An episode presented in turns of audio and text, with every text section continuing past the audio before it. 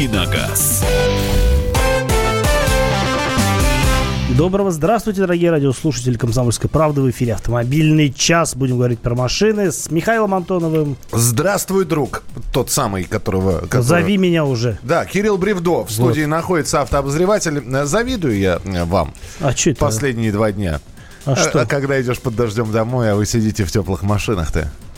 А, а, а, вот в чем дело-то, да? Ну, так и ты же тоже не всю дорогу пешком не, идешь. Не всю дорогу, не всю дорогу. Если тебя встречают, ты всегда говоришь, давай я тебя подвезу и стоит недорого. Так что э, начинаем автомобильную программу «Дави на газ». Присоединяйтесь к нам. Давай, поехали по новостям. В России хотят запустить сервис оценки риска по стилю вождения. А, да, речь идет о, теле, о телеметрии. На самом деле это не последнее изобретение человечества. Э, не в том смысле, что человечество еще что-нибудь обязательно изобретет. А, а оно обязательно смысле, изобретет Я надеюсь, все, все время что-то изобретает. Э, речь идет о том, что э, действительно есть разные технические приспособления, которые позволяют отслеживать как водитель едет. А, быстро ли он разгоняется, активно ли тормозит, быстро перестраивается, или он в целом ездит спокойно, что не вызывает возмущения вот этого прибора, который э, оценивает, анализирует полученные данные.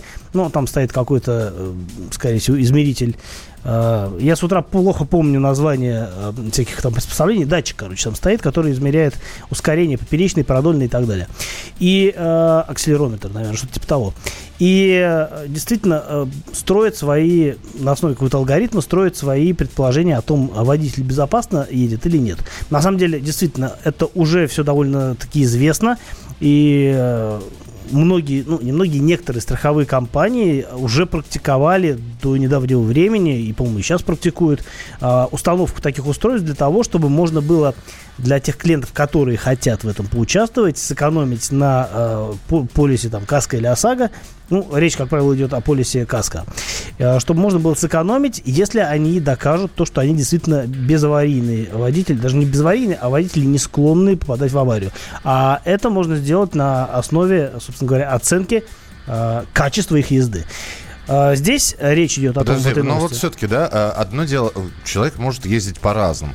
В разные дни по-разному, в разные промежутки времени по-разному. А не должен.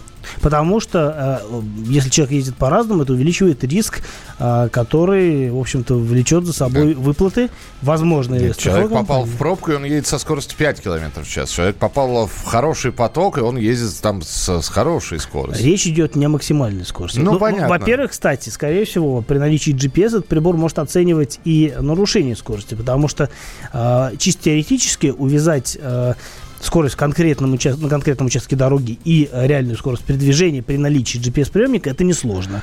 А здесь речь идет не о том, что м, оценивать там, нарушение да, водителя, это сделать не всегда просто. Здесь речь идет о том, чтобы оценивать именно эм, стиль езды. А стиль езды это в первую очередь ускор... резкие ускорения, резкие торможения, резкие повороты. Мы с тобой много раз говорили про то, что есть эм, и, и сайт даже специальный был с а, опасными категориями Э, вождения, да, с стилями вождения. Шашечники, еще там кто-то. ну, таких классификаций миллион существует. Вот, ты, ты, понимаешь, ты понимаешь, вот, вот таких классификаций миллион. За, за основу чего будет брать эта телеметрия?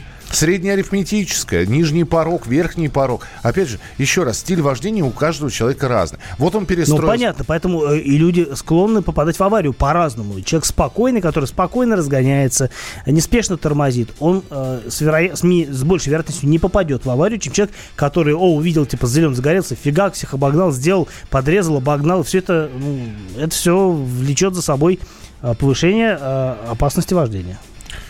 Вот. Ну, ну, в общем, ты, ты считаешь, что это все будет работать? А, это все и так работает. Вопрос только в том, что... В чем, собственно, новость? В том, что это будет выведено на новый, как бы так, ну, не глобальный, да, но на более крупный уровень, э, в более таком значительном масштабе. И это будет уже на уровне не отдельных страховых компаний, а, скажем, там, всей страны с привлечением а, каких-то государственных институтов с тем, чтобы это можно было сделать, э, ну, более а, объемно. Значит, картину маслом рисую. Приходит человек покупать ОСАГО на год, очередное там продление ОСАГО. Им говорят, вы знаете, вот у вас безаварийная езда. Да, все здорово, но бонус малус мы вам не дадим. Почему? А у вас стиль вождения такой, вы знаете, вот мы посмотрели с датчика GPS, не подходит.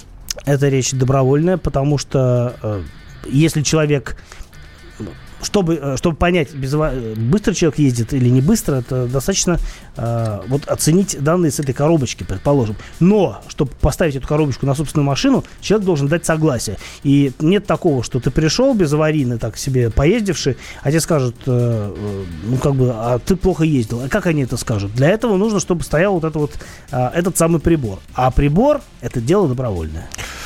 Ну, посмотрим, как все это будет. Э, сколько людей возьмут себе этот прибор и поставят на добровольных началах.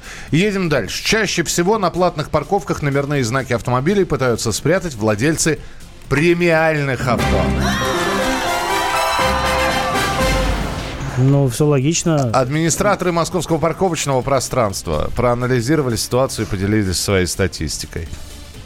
А... Бентли, ну, тут речь идет о Mercedes и BMW. Да. Э, и на самом деле, если уж строго говоря, не всегда Mercedes и BMW э, это самые дорогие машины.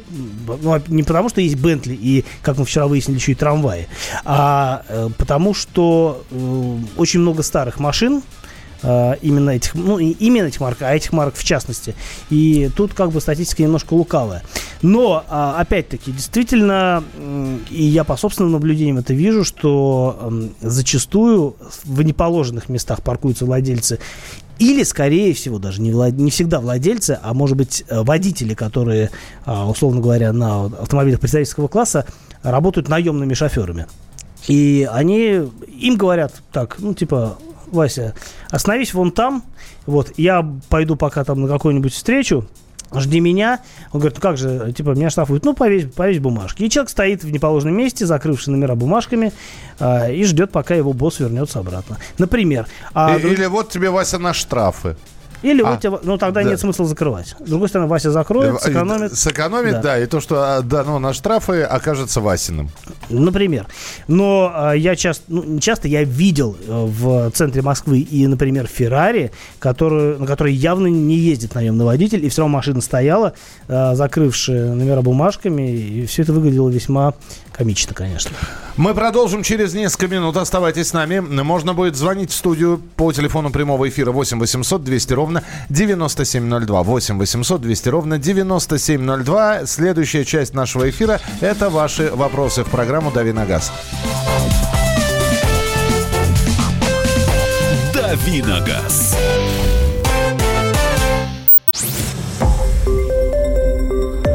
Радио «Комсомольская правда».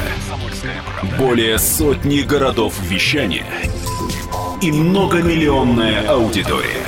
Хабаровск 88 и 3 FM. Эм. Челябинск 95 и 3 FM. Эм. Барнаул 106 и 8 FM.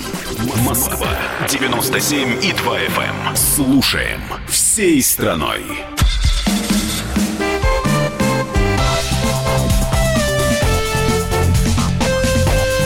«Давиногаз».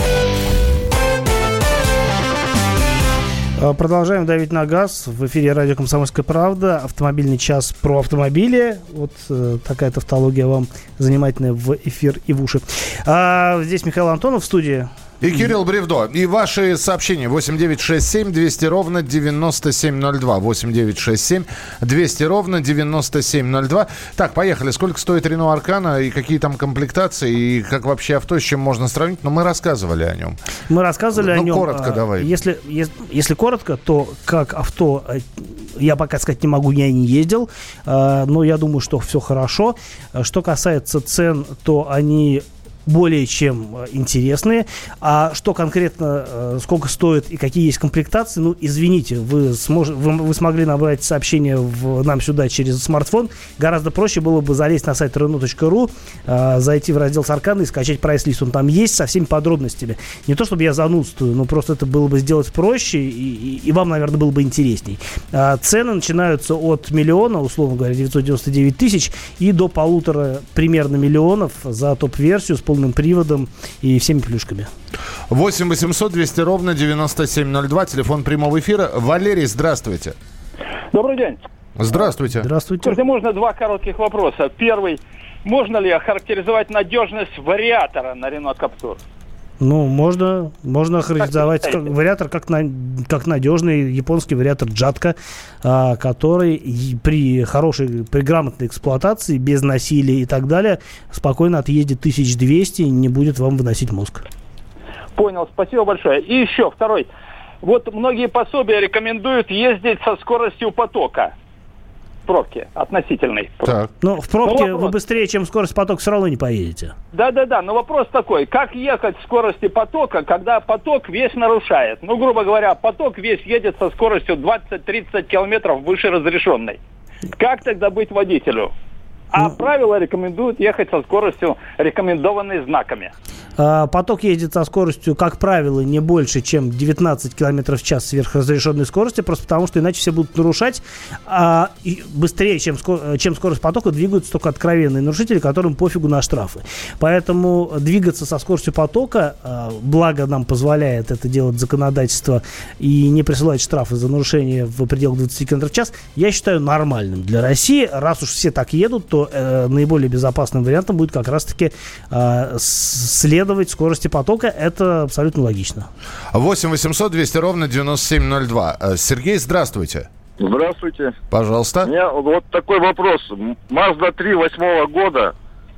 По городу езжу, там тысячу две проезжаю, масло вообще не берет. На трассу выхожу, на 3000 литров добавляю. Это проблема или это норма? Э, это интересно. А проблема это или норма, я не могу вам точно сказать. Э, но, скорее всего, речь идет о том, что вы просто едете достаточно продолжительное время с высокими оборотами. И предполагаю, что в этом режиме расход масла увеличивается. Если вас если для вас а, более, скажем так, естественным является передвижение по городу с небольшой скоростью, а трасса это скорее исключение, чем правило, то я бы не стал париться по этому поводу, тем более, что вы говорите, что в, город, в режиме городской эксплуатации расход масла находится в норме. Так что ездите и не беспокойтесь. 8 800 200 ровно 9702. И пока вы дозваниваетесь, сообщения. Так, э, доброе утро. У меня стоит э, прибор смарт-каска, установлен в АСКО. Поздравляем вас. Да. Наверное, вы экономите благодаря этому прибору. Э, Белгородская область, город... Подождите, что, какой город Губкин? Зачем? Э, Рено Логан на холостых слышен цокот выжиманию педаль сцепления, цокот пропадает. Что это? А, цокот пропадает при выжимании сцепления. Да. Не, не знаю, к мастеру съездите. Я думаю, что они вам точно скажут, что это такое. Потому что по телефону сложно делать какие-то выводы. А как дизельный двигатель, который установлен на Renault Duster, он чей, французский или японский? Как вообще Duster в плане надежности? А, Duster великолепен в плане надежности. Двигатель, а, по-моему, называется К9К. Это, япон... это французский двигатель, полтора литра, 109 сил. Мотор отличный по надежности, по характеристикам, по всему. вообще, я уже не первый раз повторяю это в эфире и буду повторять, пока меня будут спрашивать. А, дизельный Дастер это лучшая из модификаций для Дастера. 8 800 200 ровно 9702. 8 800 200 ровно 9702. Андрей, здравствуйте. Здравствуйте. Пожалуйста. Вопрос о коробке DSG-7. Сколько на ней можно отъездить без капремонта? Это зависит от условий эксплуатации, потому что очень по-разному ведет себя коробка, если ездить, скажем, в небольшом городе с спокойным трафиком. И, например, если стоять все время в пробке в Москве, потому что пробочный режим наиболее как бы э, тяжел для такого типа коробки передач. И здесь много зависит от того, где машина ездит. А так, ну, опять-таки, все зависит от конструкции. Есть э, с мокрыми сцеплениями, это понадежнее. Есть с сухими сцеплениями, это более как бы проблемная техника, но опять-таки э, Тут уж как повезет, потому что иногда бывает достаточно быстро заканчивается, иногда ходит долго и вообще никак не доставляет никаких э, неудобств и ремонтов. Ну, э, может, э, где-нибудь там в районе 80 тысяч, например, э, прийти, пора поменять сцепление, может быть, начнет, нач, начнет капризничать мехатроник коробки, но это все решается относительно, ну, бюджета не скажу, но все это решается за неразорительные деньги. У нас в России научились эти коробки делать, и если сейчас с коробкой все нормально, тогда лучше пока не беспокоиться. Вот если что-то пойдет не так, тогда и будет повод уже задуматься о том, либо ремонтировать, либо избавляться от машины. Так, перед тем, как следующий телефонный звонок принять, как вы считаете, бензин на разных брендовых заправках с одних и тех же нефтеперерабатывающих заводов э, одинаковый или у каждого свой? Я, я правда, не совсем понимаю, но то есть... Э, э, есть ли разница в бензине на разных автозаправках? Ну, видимо, так можно этот вопрос... Говорят, есть. Говорят, есть. Говорят, даже есть заправки вроде как дорогие, э, с, э, с высокими ценами, на которых люди не советуют заправляться, потому что были прецеденты, когда после заправки на таких АЗС с машиной что-то происходило не так. Я сейчас не буду тыкать пальцем, а, вот, но есть формы по этому делу. Поизучайте, если вас этот вопрос действительно беспокоит. А я могу сказать, что я предпочитаю заправляться либо на бело-красных, либо на сине-белых заправках. Вот. Как будто я, я сейчас... Э... Ты нет, а те, кто в теме, те, кто за нет, рулем... Я, то, я тоже в теме. А что, у нас э, Гарри Поттер нельзя называть, что ли? Да ну, можно. Хра- хорошо, ладно. 8 800 200 ровно 9702. Алексей, здравствуйте. Здравствуйте. Да, пожалуйста, Алексей. Здрасте. Э, Вопрос хотел бы задать. А где раньше э, находилось в двигателе отечественной марки, в двигателе, где находилось трансформаторное масло? Какое трансформаторное масло? Ну, обычно трансформаторное масло. Обычно трансформаторное масло находится в трансформаторе. В двигателе находится моторное масло. Не понимаю суть вопроса, так что... Здравствуйте, Извините. подскажите, чего ожидать от Citroёn C4 2000 2009 года? Ну, 10 лет машине. Все, что угодно можно, ожи- можно ожидать, потому что мало вводных данных для оценки. Э, Один лишь год о машине ничего не скажет. Важно понимать пробег состояния. А, Здравствуйте, сейчас многие отправляются на юг. Возникает вопрос, надо ли и как, если надо, закрывать радиаторы от мух, мошек, слепней и так далее. В жару не рекомендую этого делать, потому что в летнее время двигатель испытывает повышенные температурные нагрузки. Э, Если зимой это как бы нормальное явление, да, чтобы мотор как бы больше собственным соку работал, а, то летом э, фиг с ними с мошками, лучше доехать и промыть э, И радиатор, да. чем э, вскипеть на трассе. Мы продолжим через несколько минут. Э, Тест-драйв традиционный в нашем эфире. Кирилл Бревдо и я, Михаил Антонов. Оставайтесь с нами.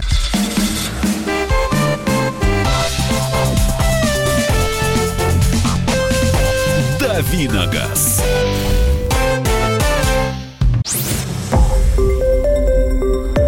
Радио «Комсомольская правда». Более сотни городов вещания и многомиллионная аудитория. Калининград 107 и 2 FM. Кемерово 89 и 8 FM. Красноярск 107 и 1 FM. Москва 97 и 2 FM. Слушаем всей страной.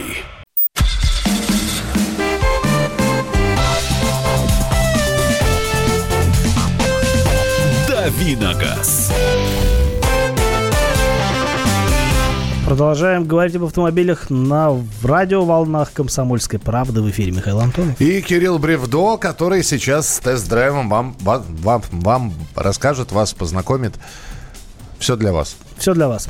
Приехал я сегодня на машине, которую хочу вам рассказать. Э, забрал ее э, вчера. И пока что набираюсь впечатлений, но уже подизучил вопрос, потому что, ну, интересно же понять, на чем ты ездишь. И, э, Даже я сегодня сейчас понял, на чем ты ездишь. Там написано, конечно, Да. крупно, на решетке радиатора и на эмблеме написано «Фиат», а сзади написано «Добла». «Фиат Добла» — это такой э, грузопассажирский, э, не побоюсь этого слова, э, такой каблучок, наверное, было бы правильно сказать. Вот у нас принято называть такие машины каблучки, каблучками. Это все пошло от, еще от ежей, не от ежей, которые ползают с иголками, а от эм, автомобилей ИШ, которые тоже были такой грузовой, э, ну там была сугубо грузовая модификация. А, то есть на базе пикапа сделали такую вот надстройку и получился такой вот, ну, чисто визуально, м, видимо, действительно похож на каблук, не знаю. Вот, э, эта машина такая достаточно практичная. То есть не достаточно, а это такая максимально практичная машина, потому что она сделана на легковом шасси, но при этом из э, э, легкового шасси постарались выжать прям максимум пространства. Ну, начнем с того, что Добла бывает в двух вариантах. Э, Либо в пассажирском, как у меня, либо в сугубо грузовом, то есть э, цельнометаллический фургон, который э, у которого только спереди есть сиденье, а сзади у него все пространство занимает, собственно говоря, кузов. Ну, не кузов, а фургон, как я и говорил. У меня машина пассажирская версия, соответственно, у нее здесь второй ряд сидений, сзади сдвижные двери. Вот э, передние двери открываются, как на обычных машинах, а двери заднего ряда, они сдвигаются, как на всяких там микроавтобусах, например. Это удобно, скажем, если нужно где-то разгружать машину в стесненных условиях, э, там, близко к чему-то прижался, э, и дверь как бы не нужно распахивать. и тебе нужно выгрузиться. И тебе нужно выгрузиться.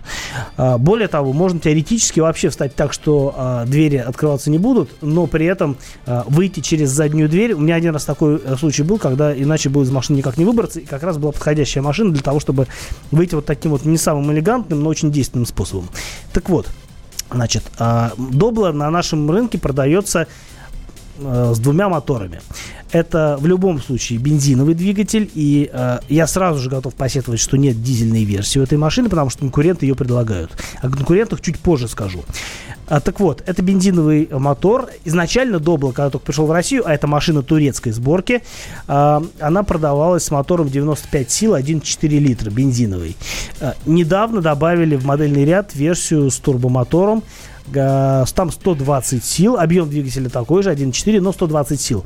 Как раз такая машина у меня на тесте. И я могу сказать, что я, честно говоря, больше ожидал от этого мотора, потому что я ездил на легковых фиатах с двигателем 1.4 турбо, и они были как-то пободрее. Эту машину нужно крутить прям, чтобы она ехала. Такое ощущение, что там нет турбины, да, и э, ну, то есть крутящий момент там 200 с лишним э, ньютон-метров заявлен, но э, это абсолютно не чувствуется, по, по крайней мере, в момент старта. То есть реально машину надо крутить, э, чтобы вот прям двигатель э, работал так, как должен работать турбомотор мощностью 120 сил. И э, для меня это было немножко удивительно, потому что машина теоретически позволяет э, взять на борт 425 килограмм груза, почти полтонны, да, и, э, в общем, действительно нужно будет все время э, ездить на низших передачах, чтобы машина там какой-то динамикой обладала. Я не знаю, как едет версия без турбо 95 сил, но у меня такое ощущение, что там совсем все уныло. И это, со- собственно, к вопросу о том, почему я жалею об отсутствии дизеля. У этой машины в Европе дизельные версии есть. К нам их не везут. И здесь э, было бы уместно сразу же обозначить э, цену вопроса и конкурентов э, у машин на этом рынке, на нашем рынке. Могу сказать, что цена на самом деле неплохая. Базовый Добла стоит миллион двести нет, не миллион двести, да, миллион двести тысяч за грузовую версию Карго. А, та машина, что у меня, с мотором 1.4 турбо, с, с какими-то оп- ну, с какими-то опциями, там э, не так много на самом деле опций на этой машине. А, ну, собственно, в любом случае, модификация с этим мотором э, в пассажирском варианте стоит миллион двести восемьдесят девять тысяч, и это неплохая цена. Вот почему. Дело в том, что а, одним из главных конкурентов у Добла является а, Peugeot 200, э, Peugeot партнер TP. И там, собственно говоря, легковая версия стоит миллион четыреста двадцать восемь тысяч и тоже с бензиновым мотором. До недавнего времени, я сегодня посмотрел и, и удивился, почему мотор только бензиновый. Ведь раньше а, эти машины продавались с дизелем. Сейчас почему-то дизель тоже секвестировали из модельного ряда. Но при этом э, Peugeot стоит на 200, с- там, на 100, э, 150 тысяч дороже. И это, ну, как бы ему не в, не в плюс идет. Но другим конкурентом и более, на мой взгляд, э, рациональным для Фиата является Renault Docker, который с, относительно там, уже несколько лет продается в России. И вот там как раз можно взять машину с дизелем. Вот как раз тот самый полуторалитровый дизель, который ставится на Дастере, например, а, он э, возможен у, э, у Renault Docker. И цены на Docker э, выглядят, на мой взгляд, более симпатичными, потому что базовая версия стоит 905 тысяч рублей. Это, в легковой версии сразу это сильно дешевле, чем Fiat, не говоря уже о Peugeot.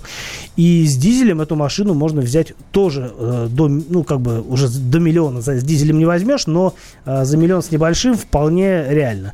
Ну, а в топ-версии он стоит миллион сто двадцать девять, это все равно ниже, чем э, самый базовый Fiat.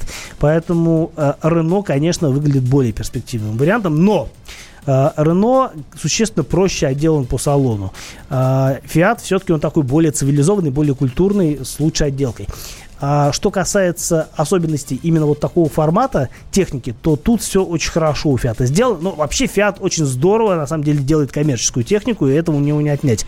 Если э, в России есть определенные проблемы со сбытом легковых моделей, потому что они э, уже практически ничего не осталось, только Fiat 500 продается за какие-то немыслимые деньги, то коммерческая техника Fiat это прям топ по цене, по возможностям, по разнообразию. И что касается Добла, то могу сказать, что э, машина практично, у нее действительно огромный кузов, огромный совершенно кузов, который вроде машина не очень большая, а запихнуть в нее можно дофига всего. А кроме того, она продается в двух версиях. В э, короткой, как у меня на тесте, и в удлиненной, э, которую можно запихать еще больше всего.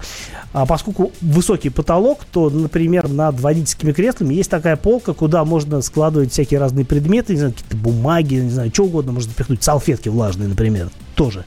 А, кроме того, в пассажирском сидении а, есть такой очень прикольный тайничок, когда подушка сиденья откидывается, а внутри а, есть место для мелких вещей. Ми- мини-. Мини-багажничек Да. такой. А, Плюс, опять-таки, поскольку машина нового поколения, там есть USB-вход, на, есть возможность поставить хорошую мультимедийную систему, ну, нормальную, да, не, не прям там навороченную, но хорошую, там, с Bluetooth, со всеми делами. А, Единственное, что э, у меня не получается музыку через Bluetooth играть, но все-таки не настолько современный современное головное устройство. Вот. Есть разные розетки для подзарядки всего-всего. Цена? Практично. Цена? Цену уже называл. Миллион двести, э, миллион двести девять в базе, миллион двести восемьдесят девять э, пассажирская версия с мотором 1.6 турбо, 1.4 турбо. Ну, ты продолжаешь все равно осматривать эту авто- этот автомобиль. Я думаю, что если вдруг ты что-то удивительное, интересное, необычное найдешь, обязательно еще расскажешь. Обязательно. Это был тест-драйв. Мы продолжим через несколько минут и снова э, вернемся к камерам, о которых на Госсовете говорил Владимир Путин, который говорит, «В- хватит уже камеры прятать. Мы про камеры фиксации будем говорить, про треноги будем говорить. Все это через несколько минут в нашем эфире на радио «Комсомольская правда».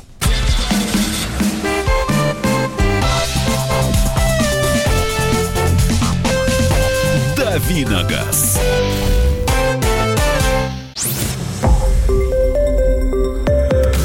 Радио «Комсомольская правда».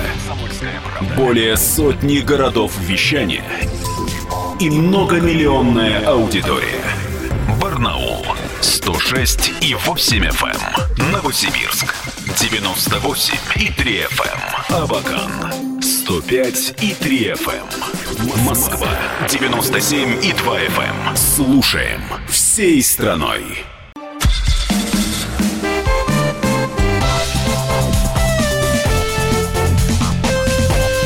Давиногаз. Продолжаем говорить об автомобилях на волнах э, комсомольского радио, я так скажу. Радио «Комсомольская правда», если кто не понял. Неплохо. Нормально? Да, здорово. Кирилл Бревдо, я Михаил Антонов. Обещали про камеры э, вам Вот вам, держите про камеру. Да, мы сейчас будем действительно говорить про камеры, тем более, что в последнее время про них стали говорить очень много. Вот перед своим визитом а, на J20 в Оску э, Владим- G20. G20, да, а, отправился Владимир Путин туда, и мы обязательно будем об этом говорить. Но э, до этого он провел госсовет по дорогам по российским. И в частности, на этом госсовете было сказано про камеры. Цель их установки, уважаемые коллеги, хочу, чтобы и здесь, в этом зале, я был услышан, и за периметром Кремля, чтобы те, кто этим занимаются, знали, услышали. Цель их установки – это снижение аварийности и травматизма на дорогах, сохранение жизни людей. Не нужно эти камеры, особенно на опасных участках, специально скрывать и прятать. В этом случае происходит прямая подмена смысла всех этих мероприятий. Вместо того, чтобы дисциплинировать водителей, их просто подводят под штраф. А это не самоцель. Это только средство достижения нужного нам результата. И вот сразу же после этого заявления все побежали дружно разговаривать о камерах.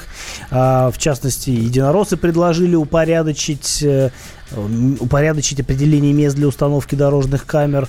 И ЦУДД, ЦУДД уже готов выложить список э, камер видеофиксации в открытый доступ. В общем, э, закрутилась жизнь вокруг вот этих самых камер. Да, Да, то все, все это очень здорово. Только возникает единственный вопрос. А э, будут ли они их действительно доставать и теперь делать так, чтобы камеры были видны? Потому что э, очень многие говорят, а мы так и не поняли. А Владимир Владимирович сказал это про стационарные камеры, которые постоянно вот на фиксированном месте находятся. Или он про треноги тоже сказал? А, а что делать с перемещающимися этими автомобилями, камерами, которые ездят и снимают? А, я таких не видел, честно говоря, но я ну, знаю, говорят, что... говорят, что есть. Ну, говорят, что есть, но я, честно говоря, не знаю. Ни разу не сталкивался с этим. И не могу сказать, что такое у нас распространено. У нас есть мобильные комплексы, которые выезжают и встают. В Москве такие видел. Зеленые такие грузовички, ну, грузовики, фургончики ЦУДДшные, э, у которого сверху стоит вот, вот байда прекрасная, mm-hmm. которая, собственно говоря, и, э, ну, камера, собственно, есть, которая и работает против населения автомобилизированного. И за городом я не, я не бываю часто за городом, к сожалению, или к счастью, не знаю. Но вот э, несколько раз ездил, и действительно стоят там солярисы с какими-то наклейками, а рядом стоит тренога.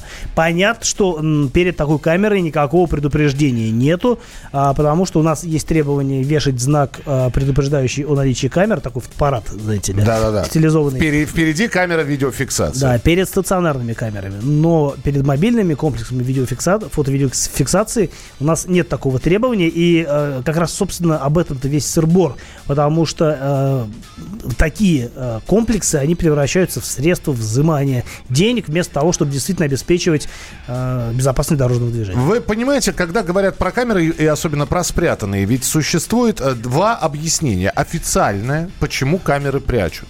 Да, для того, чтобы... Ну, я сразу пусть стационарные камеры не, не прячут, их Но, невозможно спрятать. Да, ну, в общем, нет, ну, мы сейчас говорим про те камеры вот э, про, Тогда, да. про спрятанные. Существует две версии объяснения. Первая, она официальная, и она, наверное, имеет право на жизнь. Дескать, мы прячем камеры для того, чтобы э, поймать того самого водителя, который перед камерой снижает, да, вот он видит знак, Впереди камера видеофиксации. Или у него антирадар. Ну, понятно, да? Антирадар сам подскажет, когда он снижает. В, в общем, и, и он снижает да, скорость. А потом, как только он эту камеру проезжает, он снова по газам и с превышением скорости вот этот вот отрезок между двумя камерами проезжает.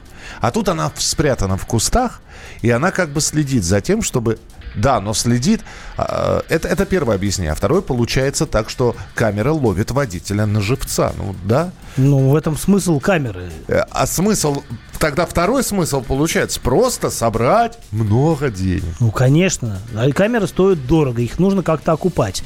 И, например, э, в некоторых областях ну, там, где камеры обслуживаются частными лицами, да, и какой-то только процент идет в казну государства, а, например, в в некоторых регионах э, до 60% или даже больше э, дохода, которые получаются взимание штрафов, идут в частные компании. А, например, в еврейской автономной области э, едва ли не 90%, а и только 10% остается государству от вот этих официально узаконенных камер. Вопрос к нашим слушателям. Вы прилетел к вам штраф, поймали, поймали вас на камеру, спрятанную на, э, вот как здесь пишут, э, в Беларуси там, например, три ноги черного цвета, их фиг увидишь. Но перед ними знак. Но перед, ними, но перед ними знак, да. Но тем не менее, все, вам, вам пришел штраф. И вы понимаете, черт возьми, попался. Вот скажите, вы после этого как-то стиль своего вождения меняете. Вот вы едете по трассе, и теперь вам везде камера мерещится. И вы уже не превышаете уже ездите с допустимой скоростью, ну, там, допустимая плюс 20. Но ни в коем случае не больше. Потому что черт тебе знает, где эта камера спрятана. 8 800 200 ровно 9702. телефон прямого эфира и ваше сообщение. 8 967 200 ровно 9702. А, да, вот пишут, что в Московской области 207 рублей за квитанцию, вне зависимости от суммы штрафа, я так понимаю, я уже домысливаю, идет в доход э, компании, который, частной лавочки, которая эту камеру поставила. Это вот, э, собственно, к тому, что рядом. А вообще камеры, на самом деле, это они... Э, речь-то идет не только о том, что они за скорость ловят. Камеры, на самом деле, много чего умеют делать. Вот в Москве, например, полно камер, которые, эм, там, не знаю, разметку отслеживают. Да? Пересек э, сплошную линию где-нибудь там э, или выехал на обочину, хлоп, приходит тебе штраф, потому что камера все это видит, э, камеру не обманешь. Э, камеры везде, на самом деле. Вот куда ни сунь, сейчас в Москве везде висит камера. И разметка. Что будет дальше? На самом деле у нас есть, э, у нас есть запись, э, которая от специалиста, который является большим э, прям вот экспертом в этой области. И самое главное, что он предсказывает, что дальше будут делать камеры. Независимый участник рабочей группы по разработке ГОСТов на комплексы автофиксации Григорий Шухман в нашем эфире. Камера сейчас э, все больше переходит на видеоаналитику, то есть все, что можно распознать в изображении и формально изложить правила, допустим, э, ремень, э, руку около уха и так далее, сейчас можно реализовать и все больше смещается в эту область. Проблема в том, что камеры, они не гарантированы от ошибок, поэтому зафиксировать можно все, что угодно, но не все, что угодно окажется нарушением. Поэтому разработчики камер должны также разработать методы исследования таким образом отделять ошибки от э, настоящих правонарушений. Вот что ж Большой брат нас. следит за тобой. Большой брат больше, больше еще будет следить за тобой. За 8 руками будет следить, за ремнями. будет За, следить за, за ушами за нашими будет следить, за всем. 8 800 200 ровно 9702. Здравствуйте, Александр, слушаем вас. Э, Михаил, Кирилл, утро Здравствуйте. доброе. Здравствуйте. Э, Отвечая, Михаил, на ваш вопрос, э, да, действительно, задумываешься после получения штрафа и в том месте, где тебя сфотографировали, э, придержишься той скорости, которая есть. Смотрите, пользуясь эфиром, просто буду рад, говорится, вот если поможете в этом вопросе. Так как проживаю в сельской местности, э, большинство сельских э, школ находится рядом с трассами. Вот, к сожалению, там камер не хватает. Надо в первую очередь туда поставить и по максимуму оказать внимание на вот эти участки. А также, когда у нас начинают э, вести ремонт на федеральной трассе, которая у нас идет Москва, Владимир, Нижний Новгород, и когда вот на этих участках ремонтных, где ограничения там 100 километров в час, и там выставляют камеры, и тем самым еще больше создают пробки, не позволяя ехать скоростью. Вот это, конечно, тоже проблема очень большая. Спасибо, спасибо большое. Но я тебя могу сказать, что камеры на самом деле действительно работают, по крайней мере в Москве, где э, невозможно разогнаться, чтобы не попасть под штраф. Действительно люди стали ездить меньше, а откровенно нарушают либо те, кто там, не знаю, как изобретают что-то, там вешают какие-то подложные номера, переделывают существующие и так далее. Ну, в общем, всячески мухлюют. Либо те, которым абсолютно пофи- пофигу, э, либо, например, э, как сейчас повелось, ездят на армянских номерах. А, доброе утро. Каждый год ездим от Екатеринбурга до Сочи. Туда и обратно 5-6 штраф приходит. Всегда оплачиваем наполовину. Подсказываю фарами встречным машинам. Я запоминаю, где попался. У меня не бывает двух штрафов с одного места. Спасибо большое. Это была э, программа «Дави на газ». Кирилл Бревдо. Михаил Антонов. Встречаемся на следующей неделе.